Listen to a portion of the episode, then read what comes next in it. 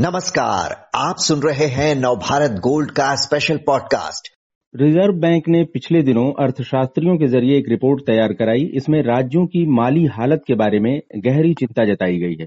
खासतौर से बिहार, केरल, पंजाब, राजस्थान और बंगाल के बारे में कहा गया है कि वे कर्ज के जाल में बुरी तरह फंस गए लगते हैं। आरबीआई की रिपोर्ट में जो कुछ कहा गया है, उसका क्या मतलब है? इस बारे में विस्तार से जानकारी देने के लिए हमारे साथ हैं अभिजीत मुखोपाध्याय जी, जो ऑब्जर्वर रिसर्च फाउंडेशन में इकोनॉमी और ग्रोथ से जुड़े प्रोग्राम के सीनियर फेलो हैं।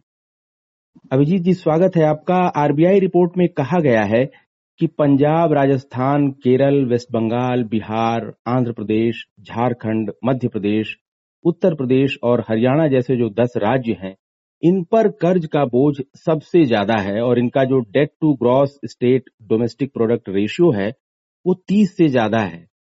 क्या मतलब है इसका? क्या हमारे लिसनर्स को जरा समझाइए कि इसका मतलब क्या है? अगर एकदम टेक्स्ट बुक के हिसाब से, एकदम किताबी अगर जो अर्थशास्त्र है, उसके हिसाब से अगर बताया जाए तो ये होता है कि बहुत ज़्यादा इन लोगों के ऊपर कर्ज आ गया है।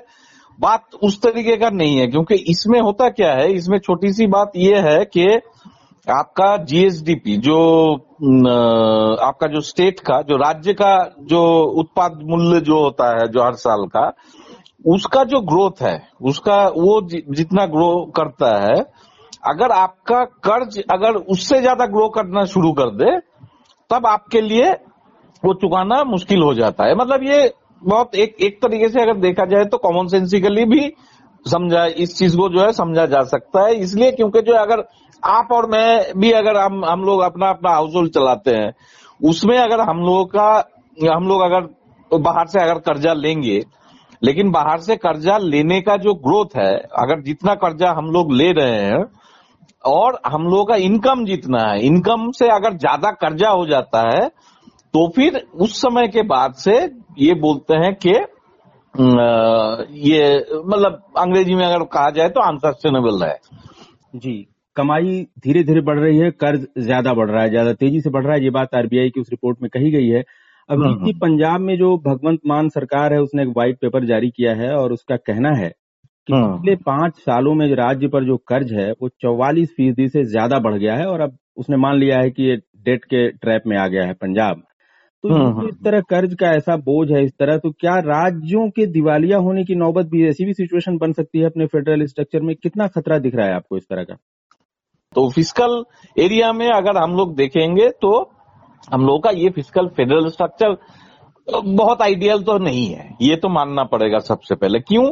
मैं ये चीज़ बोल रहा हूँ, बाकी सारा चीज़ अगर छोड़ भी देंगे तो उसमें यह है कि जीएसटी लागू हो जाने के बाद इवन जीएसटी आने से पहले, उससे आप पहले भी जब वो जो सेंट्रलाइज वैट सिस्टम जब लागू हो गया था तो उसका मतलब ही ये था कि जितने भी इनडायरेक्ट टैक्सेस मतलब कुछ भी आप खरीदते हो हम लोग कुछ भी खरीदते हैं। एक जो है माचिस की मतलब जो है माचिस का बक्सा से लेके हम लोग मतलब जो एक बड़ा सा अगर गाड़ी भी खरीद रहे हैं तो सारे में हम लोग इनडायरेक्ट टैक्स देते हैं। वो सारे इनडायरेक्ट जितने भी टैक्स आता है, वो अगर पूरा सेंट्रल गवर्नमेंट के घर में चला जाता है सबसे पहले तो फिर वो जो है फेडरल स्ट्रक्चर के लिए अच्छा नहीं होता है। हाँ ये लोग बोलेंगे कि नहीं, उसमें तो जो स्टेट का हिस्सा है, वो तो अलग अलग से जो है बांट के सेंटर देता रहता है। लेकिन हाँ वो है, वो भी, वो बात भी सच है, लेकिन फेडरलिज्म का मतलब ये होता है कि आप एक एक राज्य में एक एक राज्य में, उनके हाथ में आप इतना क्षमता देंगे कि वो ये तय कर सके कि किस चीज़ में कितना परसेंट जो है टैक्स हम लोगों को लगाना चाहिए।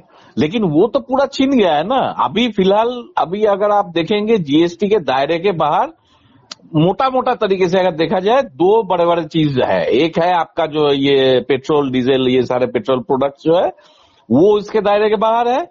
वो स्टेट गवर्नमेंट उसमें टैक्स लगाया जा सकता है और दूसरा एक जो है कैटेगरी है, जो कैटेगरी ऑफ़ गुड्स हम लोग जिसको कहते हैं, जिसको हम लोग अंग्रेज़ी में सिन गुड्स कहते हैं मतलब एल्कोहल टोबैको, ये सारे चीज़ में, उसमें स्टेट जो है लगाया जा सकता है। लेकिन ये दोनों जो कैटेगरी अगर आप निकाल लोगे तो फिर उसके बाहर कोई भी चीज़ है, इसके बाहर जो ज़्यादातर जो प्रोडक्ट हम लोगों का बनता है, जो हम लोग रोजमर्रे के ज़िंदगी में जितना जो है उसका इस्तेमाल करते हैं, वो सारे जितने प्रोडक्ट है, उसमें सब में जो इनडायरेक्ट टैक्स सबसे पहले सीधा जाके जो है सेंटर के घर में जाके जमा होता है। सेंटर के उसमें जो इसको हम लोग राजकोष कहते हैं तो उसमें जाके जमा हो जाता है। अब वहाँ से फिर सेंटर ये डिसाइड करेगा सेंट्रल गवर्नमेंट ये डिसाइड करेगा कि उसमें से जो है कितना हिस्सा वो एक एक राज्य को दे देंगे। तो उसमें भी बहुत सारे तर्क है। फिर से जो है उस, वो सारे तर्क में मैं, बिना जाके मैं ये बोल रहा हूँ। तो अगर ये वाला मामला हो गया है तो फिर एक तरीके से देखा जाए तो ये फ़िज़िकल फेडरल स्ट्रक्चर नहीं है। ये मेरा यू नो ये ये एक नंबर की, ये जो है, ये एक नंबर बात है। दूसरे नंबर पे ये बात आ जाती है कि अगर ऐसा नहीं है तो फिर एक लेवल पे, क्योंकि अगर स्टेट के मतलब एक तरीके से देखा जाए, अगर मतलब बहुत ही मतलब एक क्या बोले मतलब रोजमर्रे टाइप का अगर मतलब जो है उदाहरण मैं देना चाहता हूँ मतलब आपका जो है अगर एक हाथ अगर बाँध दिया जाए, और जो है एक हाथ अगर बाँध दिया जाए और एक हाथ से आपको बोल, बोला जा रहा है कि आप मतलब टेनिस खेल लो या बैडमिंटन खेल लो या कुछ भी खेल लो, लेकिन आपका कौन सा हाथ भी बांधा दिया जा रहा है उसके ऊपर भी डिपेंड करता है। तो राज्यों के साथ इसी तरीके से, इसी तरीके का जो है कुछ कुछ चीज़ हो गया है। तो अगर ऐसा स्थिति है, ऐसा अगर स्थिति है तो तीन नंबर पे फिर मैं ये मतलब आर्ग्यू करूँगा, मैं ये तर्क दूँगा फिर फिर इसमें स्टेट का दिवाला निकलना, उसका जो है एक हद तक मैं पूरा ज़िम्मेदारी नहीं बोल रहा हूँ लेकिन एक हद तक ज़िम्मेदारी तो उसका सेंट्रल गवर्नमेंट का भी तो बैठता है ना। क्योंकि अगर सारा का सारा अगर टैक्स सबसे पहले सेंटर के घर में जा, चला जाता है वहाँ से फिर बंटवारा होता है कि जो है कितना जाएगा कितना नहीं जाएगा। मैं उस तर्क में नहीं जा रहा हूँ अभी फ़िलहाल कि कई राज्य बोलते हैं कि नहीं हम लोगों को इस, इससे ज़्यादा मिलना चाहिए। कई राज्यों को ये ये लगता है कि जो हम लोग जो जितना बकाया पैसा है नहीं दे रहे हैं ये लोग। सेंट्रल गवर्नमेंट हम लोग ठीक समय में जो है ये सारा चीज़ चुकाया नहीं जा रहा है। मैं उसमें नहीं जा रहा हूँ।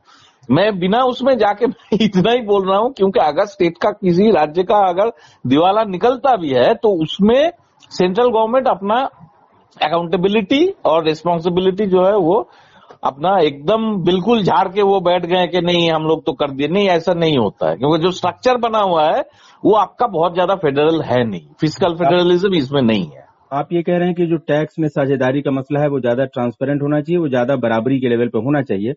अभिजीत जी आ, और जो एक शिकायत है आ, राज्यों की कि आ, केंद्र सरकारें लगातार जो है वो सेस लगा देती हैं बजाय कि डायरेक्ट जो एक टैक्स के मद में बढ़ाने के। और वो सेस में राज्यों की हिस्सेदारी नहीं बन पाती है या एडिशनल एक्साइज ड्यूटी लगा देती है उसमें राज्यों की हिस्सेदारी नहीं बन पाती है लेकिन अभिजीत जी राज्यों ने जो है वो बिजली सिंचाई और दूसरी चीज़ों पर जो सब्सिडी जो है बेतहाशा बढ़ाई है और हाँ। केंद्र सरकार के लेवल पे अगर एक फाइनेंशियल डिसिप्लिन का एफ़ जैसा एक्ट है जिसकी जो भी व्यवस्था है हाँ, हाँ। जी राज्यों के लिए भी कोई फाइनेंशियल डिसिप्लिन का कोई रूल है इस तरह हमारे यहाँ सिस्टम है कोई इस तरह का एफआरडीएम सेंट्रल गवर्नमेंट पे लागू होता है। जो एक्ट है तो वो एक्ट में आपका मतलब अभी जो उसका एक्ट का जिस तरीके से जहाँ तक मुझे याद है वो उसमें उसके दायरे में सेंट्रल गवर्नमेंट ही आता है। उसमें केंद्र की सरकार ही जो है उस, उसके अंदर आते हैं। राज्य सरकार सारे आते नहीं है। कि अगर सब्सिडी दिया जा रहा है सब्सिडी तो केंद्र सरकार भी दे रहे हैं ना। हाँ ये दूसरी बात है कि ये इसका एक लिमिट होता है। ये उस बात से आप, मैं आपसे सहमत हूँ, जो आप सवाल आप पूछ रहे हो। एक पार्ट उसमें ये भी है, क्योंकि अगर आपका इनकम बढ़ेगा नहीं, जहाँ से हम लोग शुरू किए थे, कि इनकम अगर नहीं बढ़ेगा, और अगर आप ये सोशल वेलफेयर स्कीम में जैसे जिसको डोल कहा जाता है, वो रिलीफ तो पहुंचाता है मतलब छोटे समय के लिए, एक साल, दो साल, पाँच साल के लिए आपका रिलीफ तो पहुँचा सकता है, लेकिन अगर हम थोड़ा सा लंबा देखें मतलब जो है दस साल का पंद्रह साल का बीस साल का सोचे तो उसमें बहुत ज़्यादा जो है ये इसका बहुत ज़्यादा प्रभाव उतना पड़ता तो है नहीं। ये तो ये बात तो सही है। लेकिन इसका सॉल्यूशन क्या है फिर? सॉल्यूशन ये है सॉल्यूशन मेरे ख्याल से यही होता था, होता होना भी चाहिए क्योंकि जिसको हम लोग इकोनॉमिक्स में हम लोग कहते हैं कैपिटल एक्सपेंडिचर कैपिटल एक्सपेंडिचर का मतलब ये होता है कि आप जो है आप बहुत सारे मान लीजिए इंफ्रास्ट्रक्चर बना रहे हैं। इंफ्रास्ट्रक्चर में मतलब रोड एयरपोर्ट मतलब जहाँ जहाँ अगर संभव हो तो वहाँ पे आप पोर्ट भी बना दिए सी पोर्ट बना दिए। आपने जो है वो वाला कर दिया। और कैपिटल एक्सपेंडिचर में खाली इंफ्रास्ट्रक्चर नहीं आता है। आप जो है बाकी सारे बहुत सारे चीज़ जो है आप, आप अपना धीरे धीरे धीरे करके जो है वहाँ पर मतलब जब फैक्ट्री अगर कहीं पे लग जाता है मैं वो वो प्राइवेट है कि पब्लिक है मैं उस डिबेट में नहीं जा रहा हूँ लेकिन अगर एक फैक्ट्री भी बन जाता है वो भी कैपिटल एक्सपेंडिचर के ज़रिए ही बनता है। तो ये कैपिटल एक्सपेंडिचर में जब तक खर्चा नहीं होगा वो भले ही चाहे सेंट्रल गवर्नमेंट हो चाहे स्टेट गवर्नमेंट हो तो तब तक आपका इसमें आय में जिसको जो इनकम में उसमें जो है बढ़ोतरी तो हो, होने से रहा। तो उसमें अगर लंबे अगर सॉल्यूशन के अगर मतलब जो है कोई लंबे सॉल्यूशन अगर कोई खोजना चाहता है तो वो कैपिटल एक्सपेंडिचर में ही है। जी तो आप ये कह रहे हैं कि जो इसका जो लंबा दीर्घकालिक एक समाधान है लॉन्ग टर्म सोल्यूशन है कि वो कैपिटल एक्सपेंडिचर हम्म। ये राज्य बढ़ाएँ लेकिन ये हम्म। राज्य केरल और राजस्थान जैसे राज्य कह रहे हैं वेस्ट बंगाल भी कह रहा है कि भाई कोविड महामारी के दौरान वेलफेयर स्कीम जो चलाई गई उनका बोझ उन पर पड़ा है और उसी दौरान उनका रेवेन्यू घटा है और हम्म। इसलिए केंद्र सरकार जो है कैपिटल एक्सपेंडिचर बढ़ाने में जो है उनकी मदद करे और जीएसटी कंपनसेशन का जो सिस्टम है वो जून हम्म। में एक्सपायर होने वाला है उसको पाँच साल तक के लिए था 2017 से 2022 तक का हम्म, आगे बढ़ाए। लेकिन केंद्र सरकार का राज्यों का तो जो डेट टू एस रेशियो है वो तो मसला है ही चिंताजनक आरबीआई की रिपोर्ट में कहा गया है। केंद्र सरकार का जो डेट टू जीडीपी रेशियो है अभिजीत जी वो पंचानवे प्रतिशत के आसपास है और फर्टिलाइज़र हाँ। सब्सिडी अभी दो लाख करोड़ रुपए से ज़्यादा होने का अनुमान है और कहा जा रहा है कि 500 अरब रुपए तक इसमें बढ़ोतरी भी हो सकती है आने वाले दिनों में। तो इस हाँ। तरह के फ़िज़िकल मैनेजमेंट वाली केंद्र सरकार हाँ, राज्यों को किस तरह मदद कर पाएगी ये जरा सा बताइए और राज्यों की जो मांग है कि भाई हमारी मदद करें ये कितनी है राज्यों की मांग अगर हर जगह जायज़ नहीं क्योंकि उसमें देखिए उसमें आप जो पिछले सवाल में जो एक चीज़ बोले थे वो एक चीज़ है बात वो सब्सिडी का नहीं है बहुत सारे इसमें होता है कि आप एक क्या बोले? उसमें अगर अंग्रेज़ी में कहा जाता है कि एक, एक मीनिंगफुल एक तरीके का जो है सब्सिडी होता है और कुछ सब्सिडी होता है जिसका उतना ज़्यादा जो है मीनिंगफुल नहीं लगता है। लेकिन हाँ ये सवाल कोई उठा ही सकता है कि आप कौन होते हैं ये बोलने वाला कि ये मीनिंगफुल है या ये मीनिंगफुल नहीं है। वो तो हर एक इंसान का जो है एक एक तरीके का जो है उसका अपना मत होगा कि ये मीनिंगफुल है और ये मीनिंगफुल नहीं है।